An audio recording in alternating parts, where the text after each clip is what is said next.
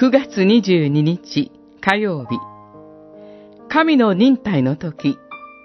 ペトロの手紙に3章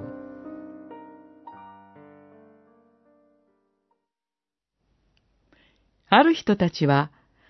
遅いと考えているようですが、主は約束の実現を遅らせておられるのではありません。そうではなく、一人も滅びないで、皆が悔い改めるようにと、あなた方のために忍耐しておられるのです。三章九節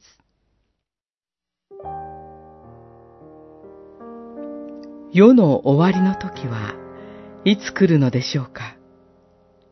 遅いとは、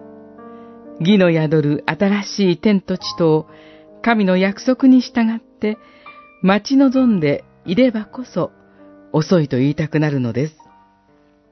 しかし、終わりの時には、欲望の赴くままに生活して、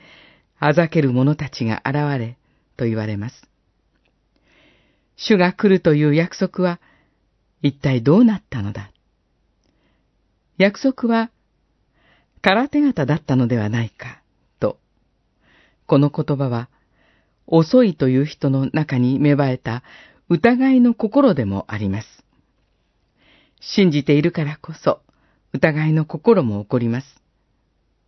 そのような信仰に立つか、倒れるかというところにある人々に、ペトロは語ります。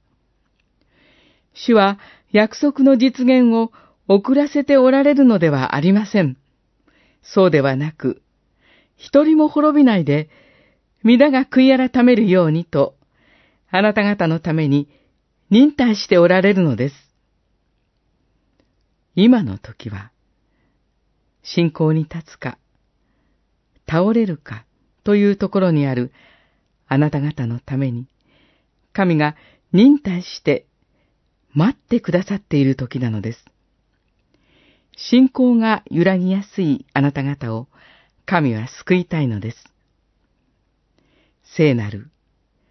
信心深い生活をもって、主を待ち望みましょう。